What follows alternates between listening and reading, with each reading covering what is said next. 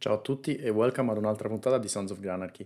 Oggi siamo qui con Laura Moreno. Prima di tutto ci tengo a ringraziare proprio la nostra ospite Laura per essersi presa il tempo per noi, ben un'ora, ma soprattutto anche per averci parlato apertamente anche di cose molto personali e sicuramente anche emotive.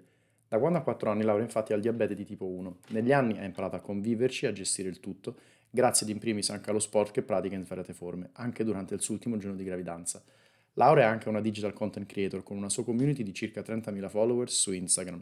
I contenuti che crea e tramite cui ha creato una connection con tutti i suoi followers ruotano proprio intorno al diabete e allo sport, ma soprattutto intorno all'approcciare questa conversazione con positività, ottimismo e simply put in the driving seat piuttosto che con un'attitudine passiva. Non è il diabete 1 infatti a controllare Laura, forse in passato sì, ma ora è Laura a controllarlo e a vivere quindi ciò nonostante una vita piena in cui non si fa mancare proprio niente. Non paga del suo lavoro come consulente IT, fa anche parte di varie communities internazionali di persone afflitte dal diabete come DEDOC, IDF o IMPACT.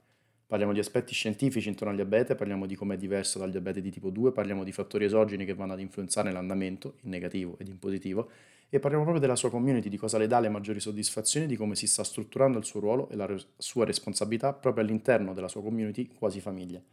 Se volete scoprire di più, il sito di Laura, che potete trovare anche nelle note, si chiama telodicoinitaliano.com. Un grazie enorme a Laura, a voi ascoltatori e mi raccomando come sempre follow e rating e se avete una storia che reputate interessante, ovviamente get in touch. Buon ascolto.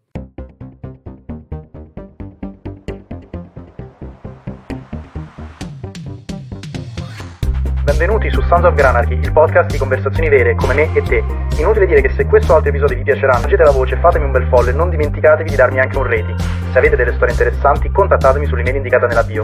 Grazie e ora buon ascolto.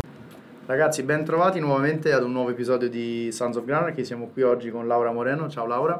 Ciao a tutti, ciao Francesco. Benvenuta. E, ehm, allora, la prima cosa, eh, intanto che ci tengo sempre a sottolineare, ti ringrazio per aver trovato il tempo per, per essere qui, per parlarci un po' della, uh, della tua storia e del tuo percorso. Um, diciamo che il motivo per cui siamo qui, allora tu sei una digital content creator uh, con circa 30.000 followers e ti occupi soprattutto di tutto il mondo che è fitness e type 1 diabetes, quindi type 1 diabetes e benessere anche. Uh, raccontaci un po' la, la tua storia, uh, quando, se, per esempio quando c'è stata la prima diagnosi del diabete di tipo 1, magari andiamo un pochino nel, nel, dettaglio su quello e poi passiamo soprattutto all'importanza del mondo fitness, di un'alimentazione sana e di quello che tu fai ogni giorno, chiaramente per convivere eh, con il diabete di tipo 1. Bene, ehm, allora io ho avuto l'esordio del diabete di tipo 1 um, nel 94, quindi a ottobre di quest'anno saranno 30 anni che vivo con il diabete, un bel po', quasi il 100% della mia vita. E, ehm, diciamo che da, da, quando ho avuto questo episodio, questo esordio, sono stata trattata con insulina. Eh, mm-hmm. Il diabete tipo 1 si, si gestisce, non si cura per ora, si gestisce con insulina, quindi ogni volta che mangiavo, ogni volta che mi bevevo un succo, ogni volta che facevo qualsiasi cosa dovevo farmi l'insulina. Eh, ovviamente la tecnologia eh, si è evoluta perché da 30 anni fa adesso eh, anche il metodo in cui tutti somministri di insulina è cambiato. Mi sono fatta eh, la famosa siringa con la fiala eh, per tantissimi anni, prima lo facevano i miei perché avevo solo 4 anni, mm-hmm. poi mh, L'industria si è evoluta eh, con le penne di insulina, dove tu attaccavi l'ago e ti facevi la, la, la puntura. E poi da circa 11 anni eh, ho con me 24 ore su 24 un microinfusore di insulina eh, e un sensore, quindi ho due diciamo, ingressi al mio corpo, uno per l'insulina, l'altro è un sensore. Che il si... sensore è smart sensor, immagino che è collegato anche esatto, al telefono. il sensore dice... è un sistema, diciamo, viene chiamato sistema ibrido avanzato ad ansa chiusa. Uh, è ibrido perché diciamo non è intelligente al 100%. No? Mm-hmm. Io sono monitorata continuamente da questo sensore che manda uh, il segnale, l'informazione della glicemia eh, al microinfusore che ha dentro un, uh, un, serbatoio di insulina e mi eroga piano piano l'insulina in base alla glicemia che rileva il sensore. Quindi questo sistema ad ansa chiusa si chiama, contiene un algoritmo che va ad analizzare se darmi più o meno insulina in base a, al livello di glicemia che ho. E quello la domanda totalmente stupida ed amatore, chiaramente il livello di insulina che ti deve essere data varia anche molto in base a quello che mangi, in base, in base alla curva glicemica in cui ti trovi in un specifico momento del giorno. Esatto, diciamo che l'obiettivo è avere la glicemia il più piatta possibile, mm-hmm. no? poi io ho l'app nel telefono, vedo la glicemia, vedo l'andamento con un certo ritardo rispetto alla realtà, ehm, perché il valore glicemico non viene preso dal sangue come quando ti fai mm-hmm. la puntura nel dito, ma viene preso dal, si chiama liquido interstiziale che sta mm-hmm. sotto la pelle ed è un po' in ritardo rispetto, e, eh, il liquido interstiziale contiene informazione che proviene dal sangue e quindi di conseguenza è un po' in ritardo con rispetto alla, alla realtà. E tu diciamo, ehm, scusa se ti rinterrompo, la, la, puntura sul dito, quella non, la, non, è necessaria per te perché tu hai il sensore? La puntura sul dito me la sono fatta per tantissimi anni della mia vita e a un certo punto mi guardavo le dita ed erano pieni di puntini neri nei, nei polpastrelli. Mm-hmm. Eh, per fortuna, grazie alla tecnologia eh, e a questi sistemi, sono riuscita a levare questa parte della mia quotidianità e mm, mi faccio un controllo ogni tanto quando vedo che come mi sento non torna con quello che mi dice il sensore, eccetera. No? Quindi la gestione del diabete, diciamo, come mm, a differenza di, di, quello che pensa la maggior parte della gente che non ha un collegamento diretto col diabete, è che il diabete non è soltanto farsi l'insulina e basta. Tante volte mi sono sentita dire eh, ah beh hai il diabete da tanti anni, ormai ce l'hai controllato perché ti fa l'insulina e basta. Non è proprio così eh, perché la glicemia viene alterata da tantissimi fattori, sia lo stress, sia l'alimentazione, sia il sonno, sia eh, l'attività fisica, tantissimi fattori che si mettono in gioco tutti insieme e, e quindi è importante imparare a gestire certe situazioni Ehm, come per esempio ti mangi una pizza o devi andare a correre la mezza maratona o ti stai, stai per fare un allenamento a casa con i pesi o stai per andare a fare una camminata di un'ora. Ehm, quindi è un, è un, grande circolo che va che, collegato da tanti puntini l'alimentazione, eh, il, il, il, sonno, come dicevo prima, lo stress. Io ricordo ogni volta che facevo delle presentazioni al lavoro, sai, rilasci cortisolo, rilasci l'adrenalina, la glicemia ti sale inevitabilmente e quindi tutti questi fattori vanno un po' ad alterare quello che in un corpo normale non te ne accorgi perché lo fai da solo, mm-hmm. no? perché hai un pancreas che funziona.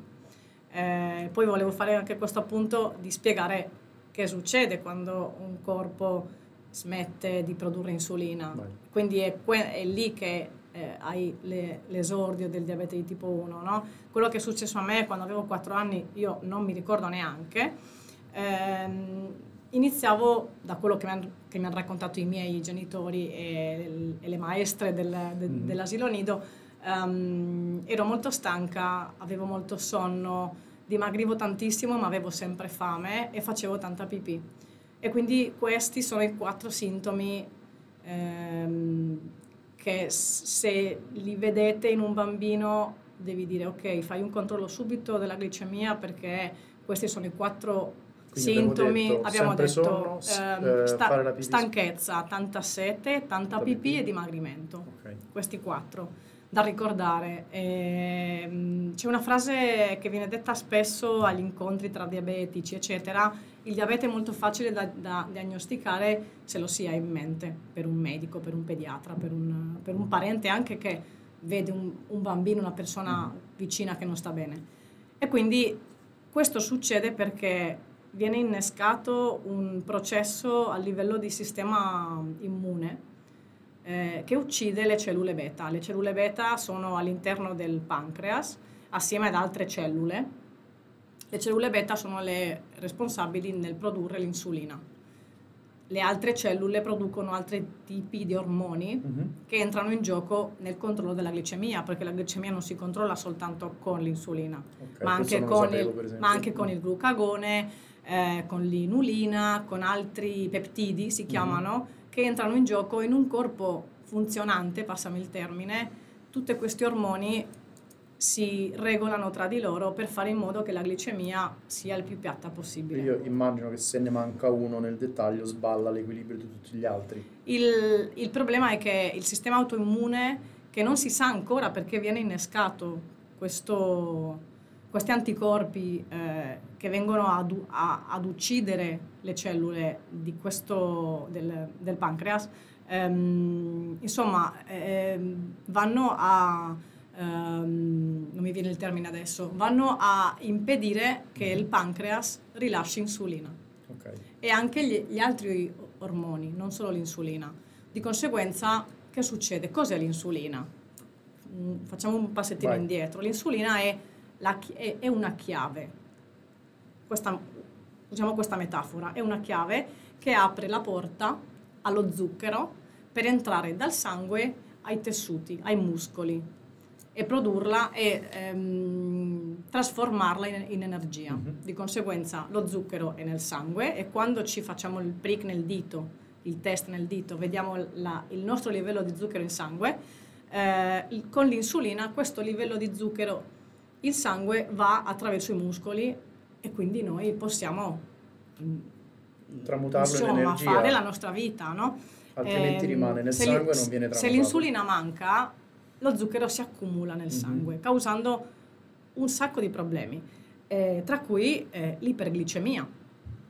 Quindi di, a livelli normali la glicemia è attorno a 80-100 ml per, de, per, milligrammi per decilitro, quando si è in iperglicemia e in prediabete o anche in diabete appena diagnosticato si è in 300, 400, 500, 600 di glicemia. Mm-hmm e quindi vuol dire che questa persona ha il diabete di tipo 1 e a partire da quel momento fino alla fine della sua vita dovrà somministrare insulina perché per adesso non esiste un, una cura definitiva per il diabete tipo 1 e, e quindi questo è un po' la, la, la teoria su cos'è il diabete su come che succede internamente nel corpo quando una persona uh, viene diagnosticata così sì. Ho un sacco di domande. No, in realtà, un, in realtà, un, paio. Allora, uno, tu dicevi che quando vai a controllare, diciamo, tramite il monitoring anche della, appunto del...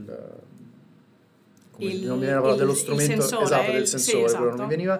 Um, tu riesci a capire quando magari il sensore rileva qualcosa ma tu ti senti in un altro modo, cioè quando c'è magari un, un po' sballato, che cos'è che tu senti? Cioè il allora, sintomo principale che tu hai quando c'è qualcosa di sballato o hai bisogno di insulina è uno di quei quattro che dicevamo da tenere d'occhio, quindi hai tanta sete, eh, devi fare tanta pipì, ti senti magari debole o... Effettivamente eh, se una persona che sa di avere il diabete ma non, la, non, lo gestisce correttamente ed è perennemente in iperglicemia, quindi con la glicemia alta, ha quei sintomi che abbiamo detto prima. Mm-hmm. Quindi dimagrisce perché mangia tanto ma non avendo insulina nel corpo eh, non trasforma quello zucchero in energia e quindi il corpo cosa fa? Non trovando insulina prende dai grassi mm-hmm. ed è così che dimagrisci, dimagrisci in un modo cattivo perché il corpo sta sovralavorando, sta mm-hmm. lavorando più di quello che dovrebbe.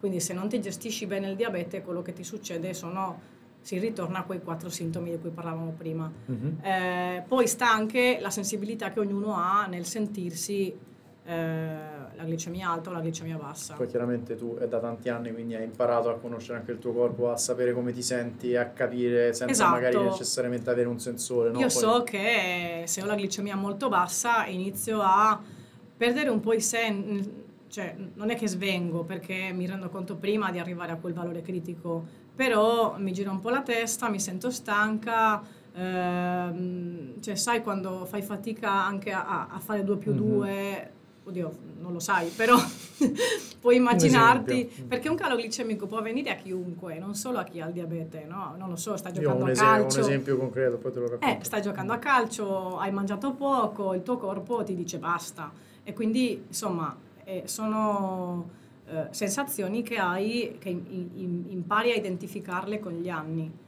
Eh, anche la glicemia alta quando hai la glicemia alta ti viene il mal di testa, è lì che il corpo sta lavorando di più di quello che mm. dovrebbe, quindi si stanca. Cioè, succede a tutti noi quando facciamo una cosa che non dobbiamo fare, che è al di sopra del, del, della quotidianità e ci sentiamo stanchi. Il, il, il corpo poi lo traduce in mal di testa, spossatezza, eh, anche molta sete, insomma tutti questi sintomi che dicevamo. E, mh, su, su, questo, no, se uno pensa, allora, premesso che non so quando è nato, quando è stato rilevato per la prima volta, diagnosticato per la prima volta il diabete tipo 1, però sappiamo chiaramente che in tutto quello che mangiamo, soprattutto nei cibi processati, ma non solo, c'è un'alta quantità di zucchero. Io parlo di cose di cui non me ne, non me ne intendo, quindi ci tengo a sottolinearlo anche in primis per te, sì, che sì. ne sai chiaramente mol, molto molto più di me, ma anche per gli ascoltatori che magari ne sanno più di me. Una domanda, cioè un dubbio che mi viene è, nel 1700, nel 1800 c'era il diabete? Perché te lo chiedo? Perché poi lì mi rifaccio magari i soliti documentari su Netflix, la lobby dello zucchero, bla bla bla, però che diciamo tutto quello che è soprattutto cibi processati, basta vedere come è cambiata la dieta negli Stati Uniti da qua a 70 anni fa mm-hmm. e quanto è aumentato il tasso di obesità e i tassi di diabete. Faccio l'esempio estremo degli Stati Uniti perché purtroppo guida per un esempio di malnutrition continua sì. e di obesità alta. Però ecco, quindi ritorno alla domanda, secondo te è una illness causata comunque da una modernizzazione, da una constant availability di cibi zuccherati che magari 200-300 anni fa non avevamo? Allora, no, mm-hmm. perché il diabete tipo 1 è una malattia autoimmune e quindi non si sa perché viene. Ok.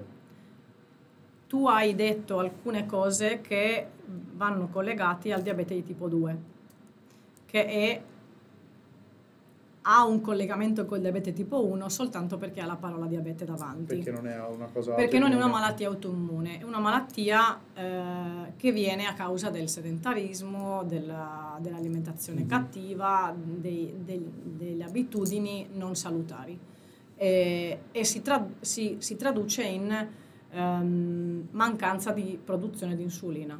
Quindi okay. il, il sistema immune non è il responsabile del, di, di, di, questa mancanza di produzione e appunto la, il, i fattori esterni, quindi ti muovi poco, mangi tanto, mangi sei, sei, sedentario, ehm, magari anche eh, genetica. Mm-hmm. Il diabete tipo 1 ha una certa predisposizione genetica, ma è una percentuale eh, per niente importante, no? si parla di un 1%, 3%, adesso non ricordo bene, lo avevano detto di recente a un mm-hmm. congresso, eh, però il diabete tipo 1 è autoimmune, il diabete tipo 2 viene perché eh, sei sedentario e mangi male, detto proprio... Sì, sì.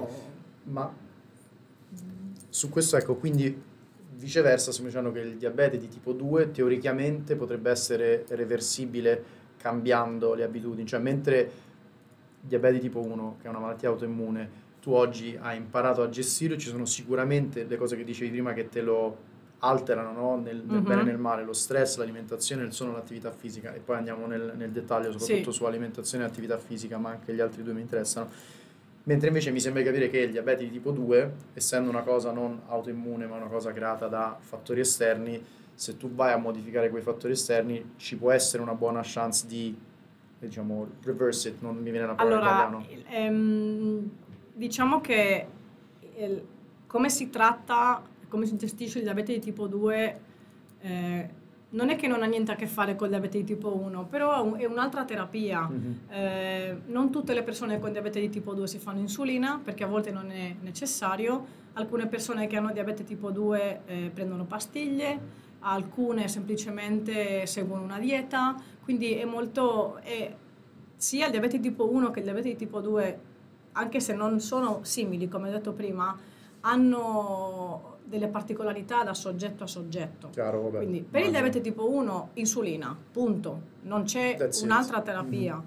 Per il diabete tipo 2 puoi fare insulina o no, puoi fare come detto prima le pillole, puoi fare sport, anche il diabete in, in, in gravidanza. Mm-hmm. E, non dico un, è, un, è, un, tipo di diabete tipo 2, però è una mancanza di produzione di insulina per questioni ormonali. Mm-hmm.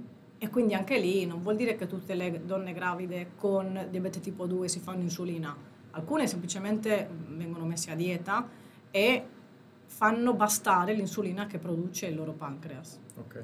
E quindi diciamo che eh, seguire una dieta ehm, equilibrata, tu non hai il diabete, però pensi che sia giusto seguire una dieta Certo. e- equilibrata. È, ugua- è uguale per una persona Mhm. con diabete tipo 1, che è anche un altro grande falso mito che io voglio sfatare con tutti. Cioè, eh, io al mattino non mi mangio tre brioche eh, ogni giorno quando vado in ufficio, ma non te le mangeresti nemmeno tu che non hai il diabete, no? Quindi non è tanto, ah, il diabete, vabbè, non puoi mangiare gli zuccheri, buona.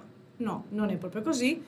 Col diabete tipo 1 si può mangiare di tutto, ovviamente seguendo, diciamo, gli standard di... di- insomma, non, non ti mangeresti una pizza e mezza ogni, ogni giorno, te la mangi ogni tanto, e ogni giorno no, te la mangi ogni tanto e, e poi giustamente vuol dire che se tu ehm, hai delle abitudini che vanno un po' al di fuori del normale, tipo il venerdì vai a cena e ti mangi appunto la pizza o un super piatto di, di pasta con anche il dolce, ti bevi un drink e poi un altro, quindi quella rende la gestione della glicemia più difficile. Certo, però non impossibile. Non impossibile, però più difficile e a volte è difficile che l'insulina che ti somministri dall'esterno stia al passo con quello che mangi. Per quello poi, insomma, la glicemia sale e poi scende e poi risale. Insomma, risulta difficile gestire queste situazioni nelle quali una persona che non ha il diabete lo fa in maniera spensierata, no? Infatti io vi, vi invidio quando vi mangiate una pizza, i miei amici, eh, io devo fare mm, le integrali triple, le- insomma, de- devo fare i calcoli assurdi per calcolare quante unità di insulina mi devo fare, quando somministrarle, perché non, non è che le posso fare tutte in una volta, devo dilazionarle, Certo. è una gestione, è un lavoro 24 ore su 24. Eh, posso Ehm, immaginare. Sì. Ehm, io avevo una, una domanda, allora, premesso che vabbè, quando, l'unico esempio che mi viene concreto di quando ehm, avevo- ero vicino al forse non svenimento ma quasi, era un periodo quando vivevo a Londra che avevo iniziato a fare il fasting intermittente, su cui poi volevo sentire anche la, la tua opinione, adesso poi ne parliamo tra un secondo, e di base io cenavo, non facevo colazione e rimangiavo a pranzo. Ed è il periodo in cui poi adesso ci sono varie scuole di pensiero, varie funziona quello, funziona quell'altro. Per me a livello personale è uno dei periodi in cui mi sono sentito meglio della mia vita, nel senso la mattina mi sentivo proprio clear headed. Così è chiaro che quelle volte che invece andavo a fare palestra, magari anche con un personal trainer, c'è stata una volta che non avevo mangiato la sera prima, ho fatto palestra tipo alle 11 e mezza, mezzogiorno, ed era un allenamento molto intenso, io a un certo punto cioè, ho visto proprio... Hai visto eh, nero? in- eh, sì, in uh, romanaccio si dice ho svarionato, nel senso stavo un attimo... Stavi perdendo i sensi, Esatto. certo. E lui mi ha detto, ah ma hai mangiato qualcosa? Ho fatto, no, in realtà no, sono tornato piano piano in ufficio, poi appena ho messo qualcosa in bocca a pranzo... Il eh, tuo corpo si è esatto. stabilito. Però, eh, sia, ecco, la domanda sull'intermittent fasting, perché mi interessano i vari punti di vista su questo, mh, sia capire se è una cosa che ha senso per te a livello di persona che ha diabete tipo 1, ossia in generale tu che ne pensi dell'intermittent fasting, cioè per come l'ho capita io, e ripeto, io non sono un nutrizionista, Mhm. ci tengo sempre a sottolinearlo, quasi chiacchiera e basta, ehm, col fatto che comunque tu metti il tuo corpo in un starvation mode di base, Sì.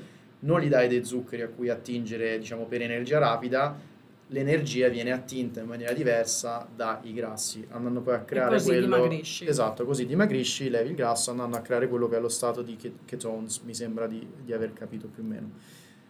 Per te questo è un approccio valido? Uh, chiaramente dipende da soggetto a soggetto, cioè tu in generale se uno ti, per strada ti chiedesse cosa ne pensi dell'intermittent fasting, non siamo per strada Allora, ma te lo sto chiedendo sì. con un microfono davanti. Secondo me non è sostenibile Ok. e per una persona con questa patologia come Mhm. quella che ho io non ha senso. Ok. Perché, scusa, eh, per me, cioè, per tutti quelli come me che hanno il diabete tipo 1, ma anche per chi non ha il diabete, cosa, come prendi l'energia per affrontare la giornata? Mhm. dai carboidrati, non dalle proteine, non dai grassi, non dalle vitamine della frutta e della verdura. I carboidrati sono importanti e è importante anche nel diabete seguire, diciamo, una routine alimentare, cioè capire quanto mangi a colazione, quanto mangi a pranzo, quanto Mhm. mangi a cena e come lo gestisci eh, idealmente mangiando sempre la stessa quantità per sapere come reagisce il tuo Certo. corpo e poter, diciamo, escludere altri fattori dalla invariabilità che hai glicemica, no? Ehm, io non l'ho mai fatto il digiuno intermittente e non penso che lo farei mai.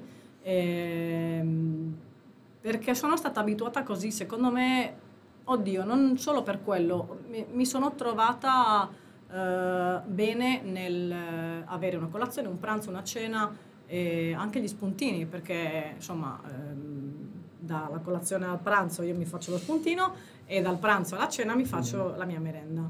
E così il mio corpo, diciamo, si regola bene, cioè nel, nel senso io mi alleno al mattino, a volte anche a digiuno, però poi faccio colazione e poi, come ho detto, mi faccio la merenda. E, insomma, C'è una, c'è una gestione, diciamo, di- diversa. No, io te lo chiedevo perché appunto io mh, ne sento sempre parlare in, in un modo o nell'altro, chi ne è fan, chi non è fan. Premesso che io, per motivi banalmente anche lavorativi, se anche io vengo, non faccio colazione a casa e voglio non mangiare fino a pranzo, spessissimo c'è sempre qualcuno che porta una cosa, poi c'è un dolce, c'è una cosa e alla fine lo assaggi sempre.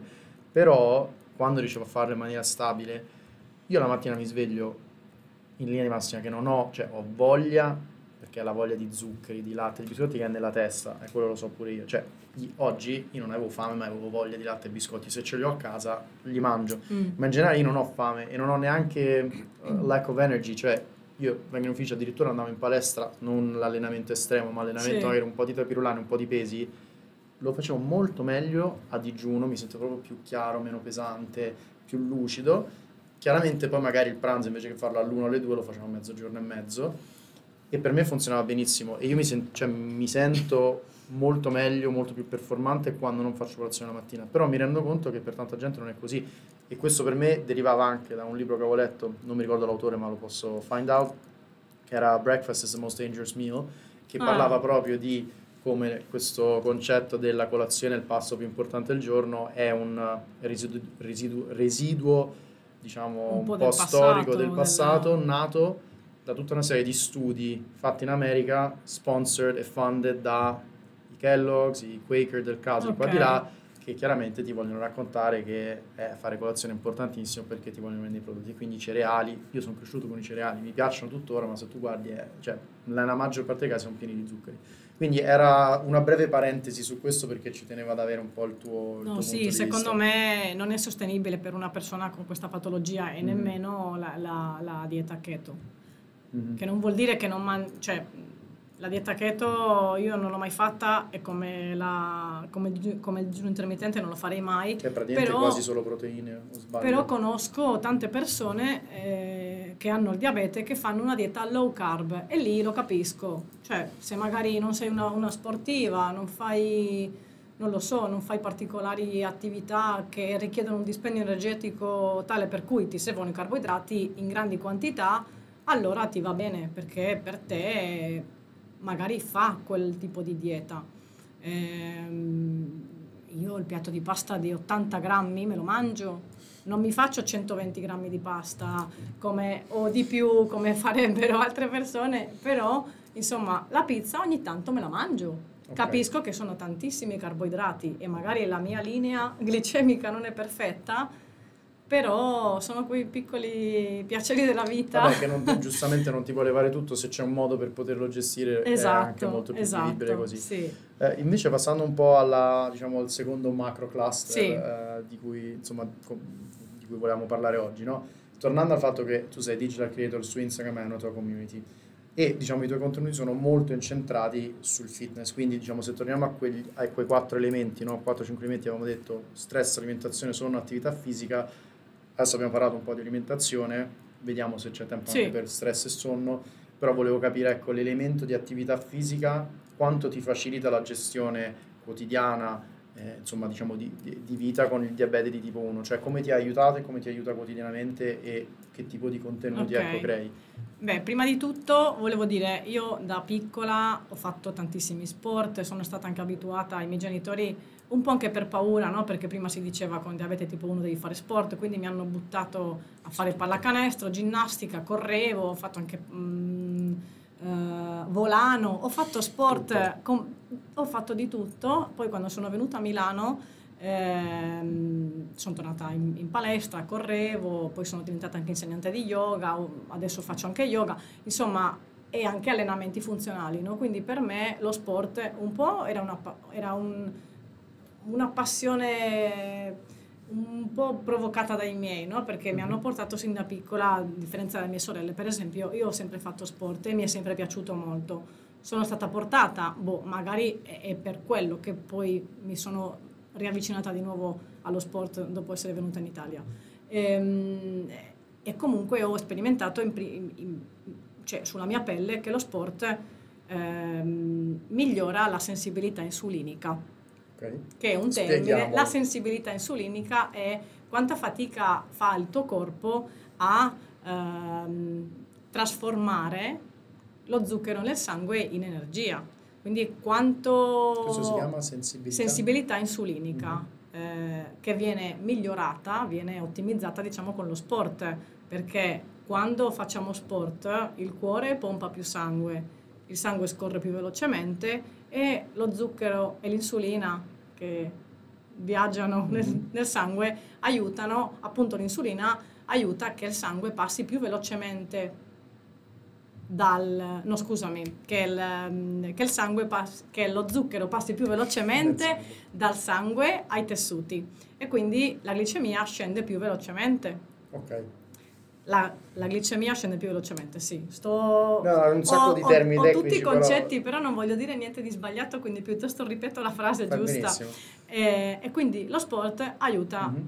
nel compenso glicemico. Ci devono essere alcuni accorgimenti, non devi fare insulina appena ti fai, non devi fare sport appena ti fai... Non devi farti di insulina. Non, no, devi, devi fare, fare, sport appena ti fai una quantità alta di insulina mm. perché rischi di andare in calo glicemico. Scusa, Insomma, de- devi avere eh, accorgimenti. alcuni accorgimenti importanti e farlo progressivamente se non, se non lo fai da, da sempre. No? Io sono sempre stata, come dicevo prima, una molto sportiva, l'ho fatto anche in gravidanza fino al giorno in cui ho partorito, praticamente, mm. cioè, no, mm, cioè, da, letteralmente. Le, letteralmente, il giorno in cui ho rotto le acque sono uscita in palestra a nuotare, quindi un sacco di cose che io mi, io mi sentivo confident nel farlo, no? perché mi, mi, sentivo in sicurezza e questo alcune persone con diabete hanno tanta paura perché dicono no, non faccio sport perché dieci minuti dopo vado in calo e no, non faccio sport perché poi lo faccio ma subito dopo vado in iperglicemia perché magari si staccano la macchinetta dell'insulina e quindi sono in, uh, in, in deficit di insulina e quindi la glicemia poi, poi schizza. Insomma, ci sono un sacco di, eh, di, di step personalizzabili, mm-hmm. perché poi lo sport col diabete tipo 1 eh, va ad hoc al soggetto, che devono essere seguiti e acknowledged.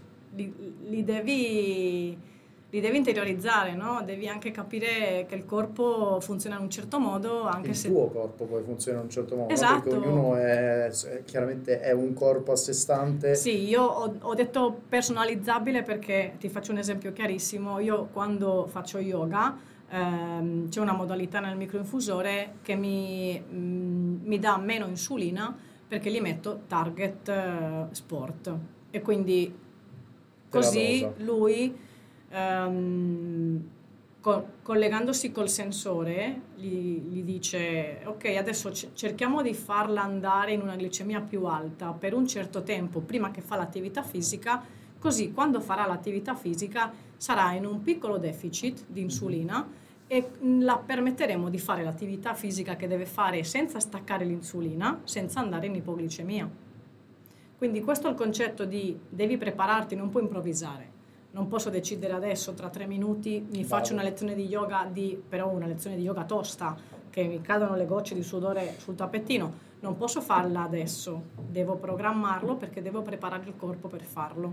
E quindi eh, è anche un po', tornando al discorso del content creation, è anche un po' quello che cerco di condividere sul mio profilo, quindi io non sono nessuna esperta, lo dico sempre, non, non sono medico e i miei consigli non devono prendersi alla lettera, eh, ma parlo dalla mia esperienza e poi ognuno ha il suo diabetologo e sa Certo. cosa deve fare, però io parlo della mia esperienza e eh, poi ehm, mi informo e so che se ti dico una cosa, insomma, ti, ti consiglio di fare in un certo modo perché eh, per me ha funzionato, però devi capire tu in che modalità deve funzionare per te. Quindi per me va bene mettere la modalità sport in questo microinfusore mezz'ora prima se faccio l'attività X. Quindi c'è un sacco di Ma- test magari- and learn pure Sì, sì, sì, infatti l'u- l'ultimo passaggio da seguire ogni volta che si fa sport con diabete tipo 1 è come è andata? Posso migliorare in qualche modo? Devo anticipare questo step invece che 30 minuti 60 o invece che 60 o invece che 30 15 o mm, insomma è un uh, è un, Un repeat continuo, esatto, devi ottimizzare. questi, scusa se ti interrompo, tutti questi diciamo learnings di, chiamiamoli no, test and learn approach, Mhm. perché magari provi una cosa, poi provi 30 minuti dopo, tu c'hai un modo, oltre adesso all'app e al sensore ai dati che ti dà quello, cioè ti segni manualmente qualcosa, è una sorta di journal in cui fai data collection su Allora, te stessa. quello, quello sarebbe la cosa ottimalissima da fare. Mhm. Eh, confesso di non averlo, ehm, però so, cioè, io faccio yoga tutti i martedì alle 8 e quindi eh, so che almeno 45 minuti prima, faccio un esempio, mi devo, in- ah, devo settare nel microinfusore la modalità sport e poi controllo la glicemia in quel tempo, non è che imposto questa modalità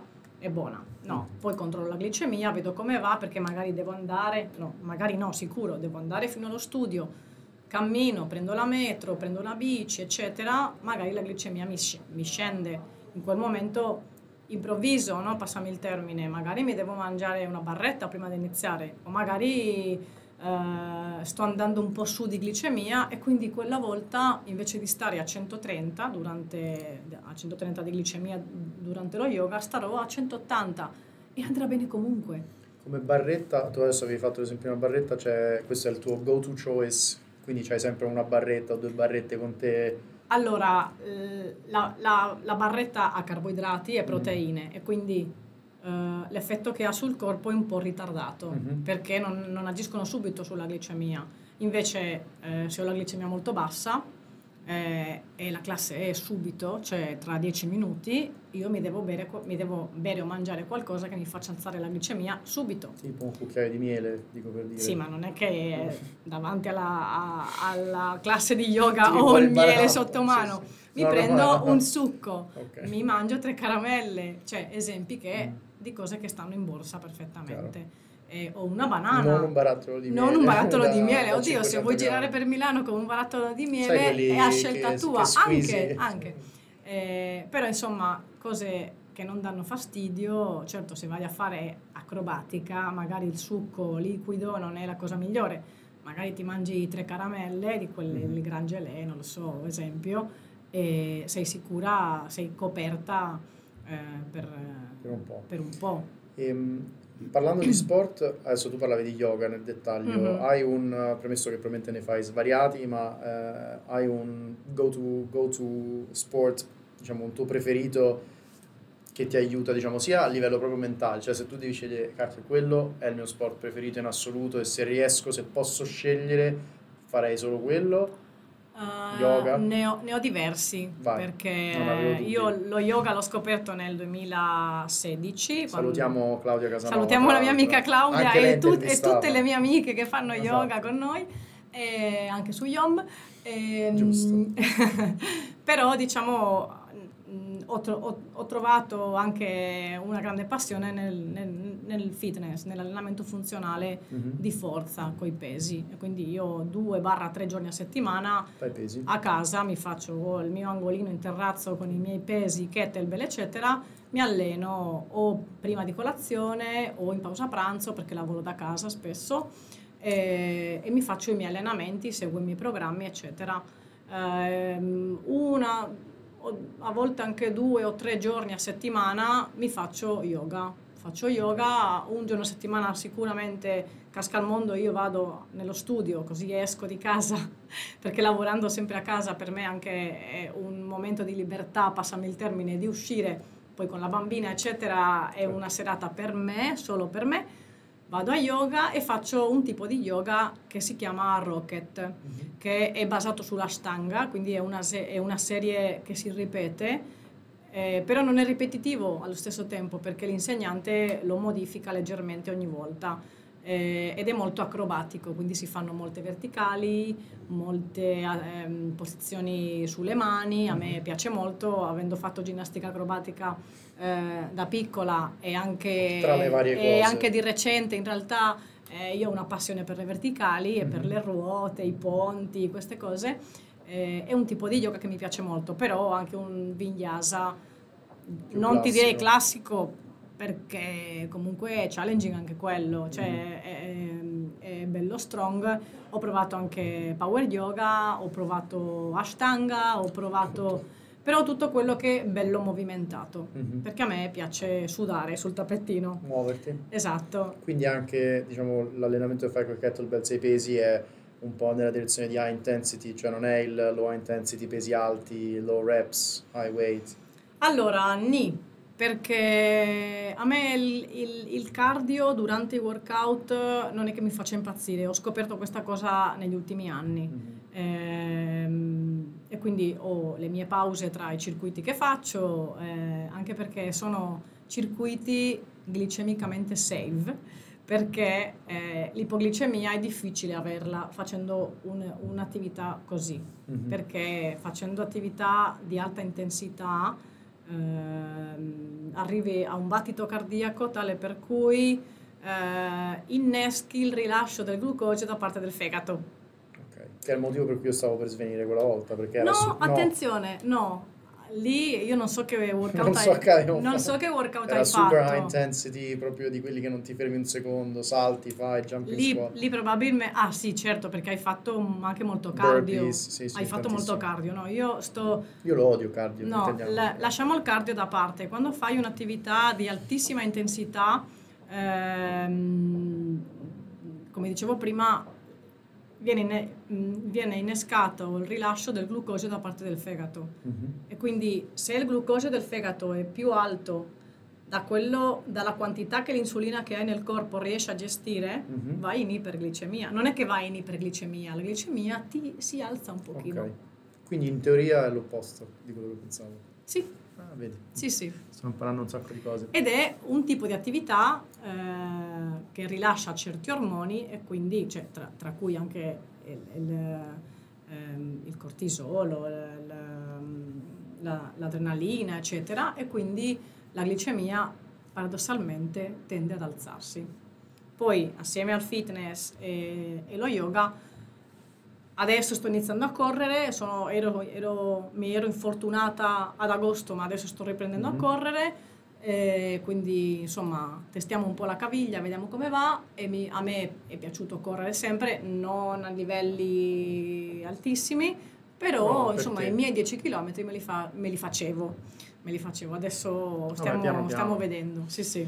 Invece tornando appunto al, al tuo profilo e alla tua community, no? uh, io qua vedo che ci sono 1968 post, uh. io immagino diciamo chiaramente grati nel corso, nel corso degli anni, eh, Instagram esiste da un po' di tempo, um, però ecco mi, mi, incuriosiva sapere un po' come, come decidi cosa postare, perché chiaramente diciamo il macro vertical rimane, io immagino, anche perché nella descrizione diciamo diabete tipo 1, fitness, alimentazione, vita sana.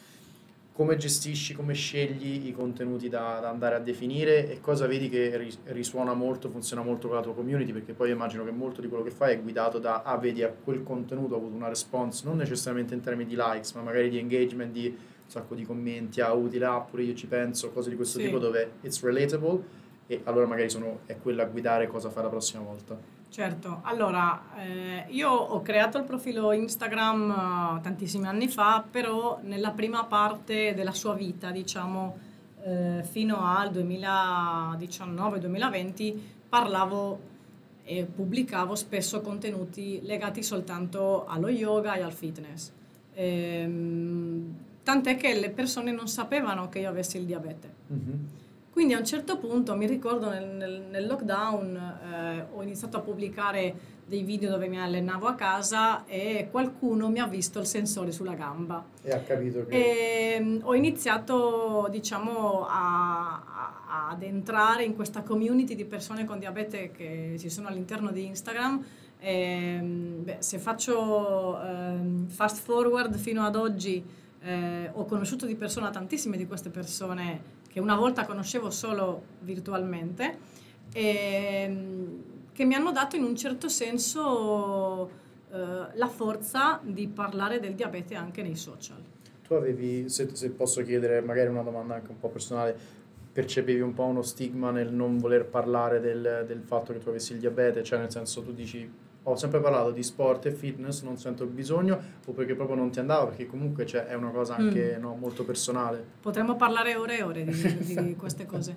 Ehm, io ho fatto tanta fatica ad accettare di avere questa malattia ed è probabilmente una cosa mm, sulla quale tutti, non tutti, tantissime persone ci passano, soprattutto se praticamente nasci con questa malattia. Io non mi ricordo non avere il diabete. E, e sono, cioè, ci sono voluti tanti anni di negazione, di pianti, di... Eh, ero stressata, ero di negazionismo proprio, dicevo ma perché? Io non ho il diabete, io faccio finta di non, io non ho il diabete, io mi mangio un gelato e non mi faccio insulina, io, e quindi ho passato tanti anni proprio a non accettare di avere questa cosa. Mm-hmm. E, ehm, ricordo, lo dico spesso, mi è successo nel 2019, dovevo rinnovare la patente mm-hmm. e c'è una legge in Italia che dice che eh, se hai il diabete tipo 1, anche altre malattie, ma non lo so le altre, eh, devi farti fare il certificato dal diabetologo, devi farti gli esami del sangue e se la glicemia media degli ultimi 90 giorni è al di sopra di un certo valore, non ti fanno questo certificato, di conseguenza non puoi rinnovare la patente, di okay. conseguenza non puoi guidare. Ed io sono arrivata. Perché il rischio è il rischio che tu svieni. Perché se sei scompensata, perché, certo, il rischio di un qualcosa. calo glicemico mentre guidi e fai un incidente è, è altissimo. Alto. E quindi io sono arrivata a farmi questa, questo prelievo, è uscito questo valore eh, che era 9, il massimo era 9, io avevo 8.9. E quindi lì mi si è accesa una lampadina e ho detto, ma io ho rischiato di non poter rinnovare la patente per, per una cosa che mi accompagna da tantissimi anni, che non ho mai avuto il coraggio o le forze o di accettare. Quindi adesso Laura basta, perché ne avevo quasi 30 anni allora, ho detto basta, adesso mi rimbocco le maniche e inizio a gestire questa malattia, questa mm, mm di malattia che mi accompagnerà sicuramente fino alla fine dei miei giorni, se non uh, si trova una cura. Mm-hmm. E quindi io ho detto, trovo ispirazione, devo trovare la forza di magari parlare mi aiuta, magari... E quindi lì ho iniziato a cercarmi delle strade per, eh, per trovare... Anche, no? eh, sì, sì, ma io vedendo tutte queste persone ho, ho, iniziato, mi ricordo, a fare qualche follow su persone, ho fatto la ricerca dell'hashtag diabetes, insomma un po' di cose, ho trovato delle persone meravigliose che mi hanno dato la forza di accettare questa malattia, eh, perché non è facile accettare una malattia qualsiasi essa sia, e, e, poi piano piano ho iniziato a parlare ogni tanto, no? diciamo il giorno, il mio anniversary si chiama, no? l'anniversario in cui ti è stato diagnosticato mm-hmm. il diabete, e la giornata mondiale del diabete, i giorni segnalati, no? magari il giorno in cui facevo Uh, il prelievo di sangue e vedevo che il valore stava scendendo, si stava stabilizzando e quindi mi sentivo soddisfatta, mi sentivo viva, mi, mi, mi, io sentivo che finalmente stavo riuscendo a prendere le redini della mia vita perché avevo capito che quel momento era la patente, ma magari un altro giorno sarebbe stato una complicanza o non poter avere figli o che ne so, non lo so. E quindi ho detto basta, quel momento della patente mi ha segnato per Questo sempre. 2019. Quindi 2019, diciamo, in quel momento tu you took charge, cioè nel senso sei entrata tu nel driving seat rispetto esatto, a... Esatto, E adesso la controllo una, una delle tantissime caratteristiche del diabete tipo 1 è che non controlla te, Mhm. la controlli tu, la gestisci tu. E quindi alcuni aspetti magari non sono al 100% sotto il tuo controllo, ma se tu vuoi avere una vita piena, vuoi andare a fare trekking, vuoi fare Devi eh, gestirla. sub, vuoi andare a fare il cammino di Santiago, vuoi andare in Australia, lo puoi fare anche se hai il diabete. E- ed è così, semplicemente devi saper controllarlo Certo. perché se no ti metti in rischio, cioè metti a rischio la tua vita.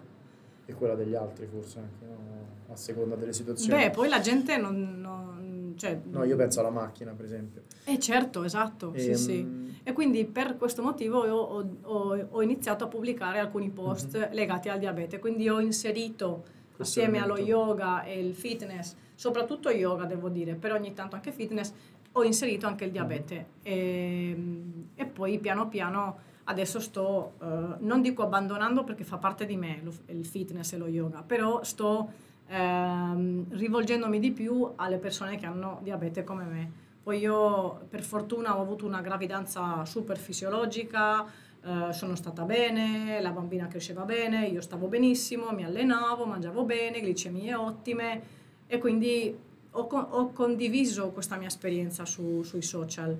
E tant'è che ogni, ogni tanto mi, mi arrivavano messaggi di donne che mi dicevano Laura sei la mia ispirazione perché grazie a te eh, ho deciso che quest'anno mh, cercheremo il bambino, ho, ho deciso che uscirò a correre, ho deciso che mi allenerò, è tutto grazie a te. E quindi io mi arrivano dei messaggi che mi riempiono la pagina, del, mm, lo schermo del telefono e io dico, cioè, paradossalmente non ti conosco ma mi stai parlando come se fossi la, la tua effetto, guru. che effetto ti fa? E mi, mi fa, mi, mi fa capire che quello che faccio eh, arriva a qualcuno. Mhm. Ed è anche il motivo per cui avevo- ho, ho aperto un blog um, a novembre nel quale parlo di diabete eh, su tutti gli aspetti, eh, anche aspetti un po' più scientifici, ma che tutti capiscono. Poi ci dai il link, lo inseriamo Sì, sì, note. certo. E quindi ehm, ho capito che se anche quel blog lo leggono tre persone,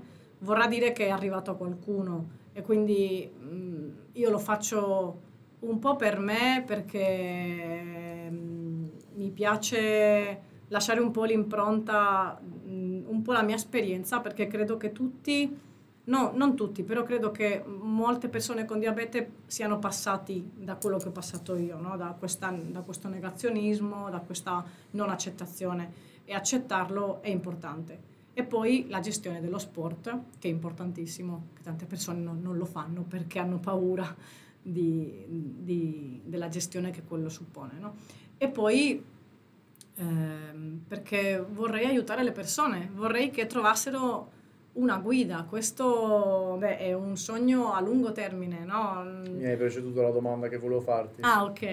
Eh, però chissà, in un futuro, infatti adesso eh, mi sto anche formando per eh, trasformare un po' il profilo, ehm, insomma, farlo evolvere in un modo fisiologico, non ho Mhm. fretta, però voglio parlare di diabete, parlare bene ed essere chiara e aiutare le persone a, a ge- a gestire questa patologia molto pignola in alcuni momenti, difficile da gestire e vivere una vita completamente normale, Eh, andare, come dicevo, dall'altra parte del mondo, come sono andata io, fare un figlio, eh, avere un lavoro full time, allenarti, uscire a camminare, uscire a correre, fare tantissime cose eh, con questa malattia che a volte sembra che ti blocchi, ma in realtà il blocco è solo dentro di, di te, devo dire.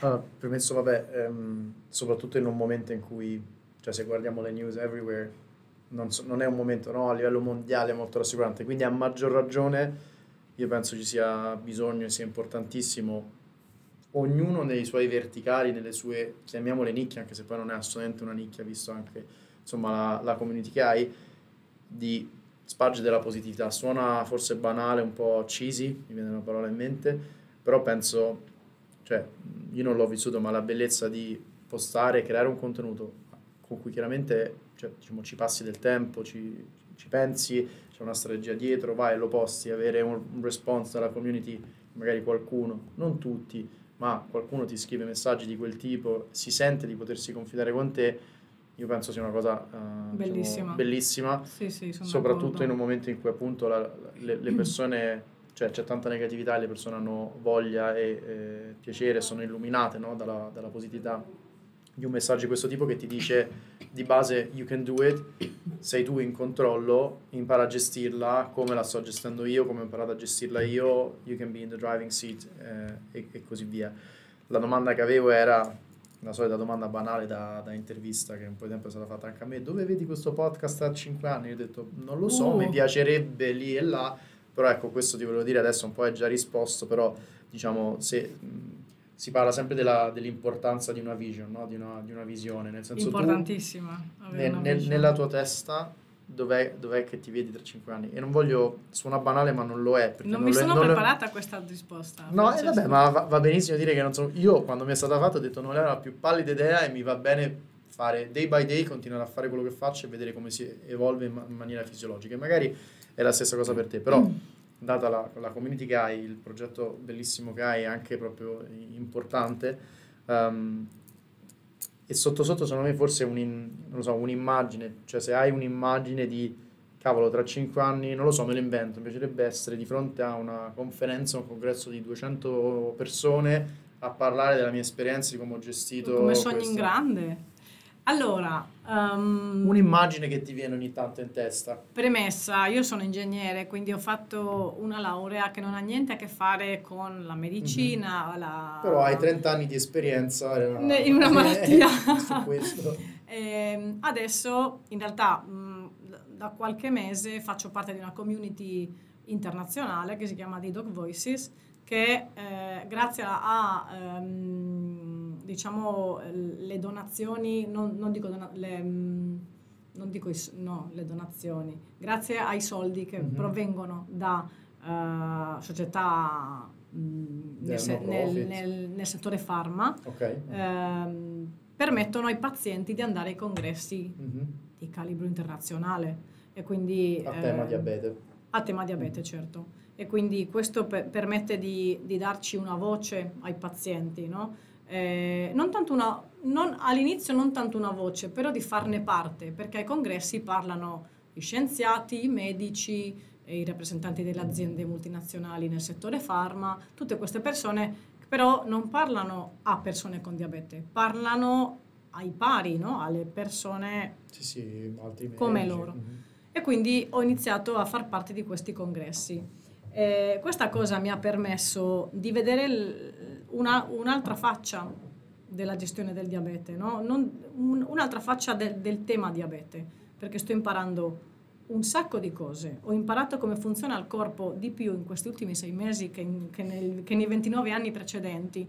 E, ehm, ed è un settore nel quale non mi stancherò mai di esserci, perché appunto Ti riguarda io ho il diabete tipo 1 da un sacco di anni e quindi eh, sta girando nel, nel, nella mia testa da tantissimo tempo, da tantissimi mesi, che io vorrei fare di più di quello che faccio adesso. Però intanto facciamo quello che faccio adesso, perché poi tutto viene... In maniera organica. Esatto, come ho detto prima, non ho fretta, facciamo che il profilo si evolva fisiologicamente come mm-hmm. deve fare e, e quindi adesso sto aspettando eh, conferme se posso andare al prossimo congresso. Sono ehm, certa che andrò al congresso che c'è uh, a settembre a Madrid, eh, insomma un po' di cose in programma che mi daranno questo 2024 un po' di input da, da mettere insieme, insomma,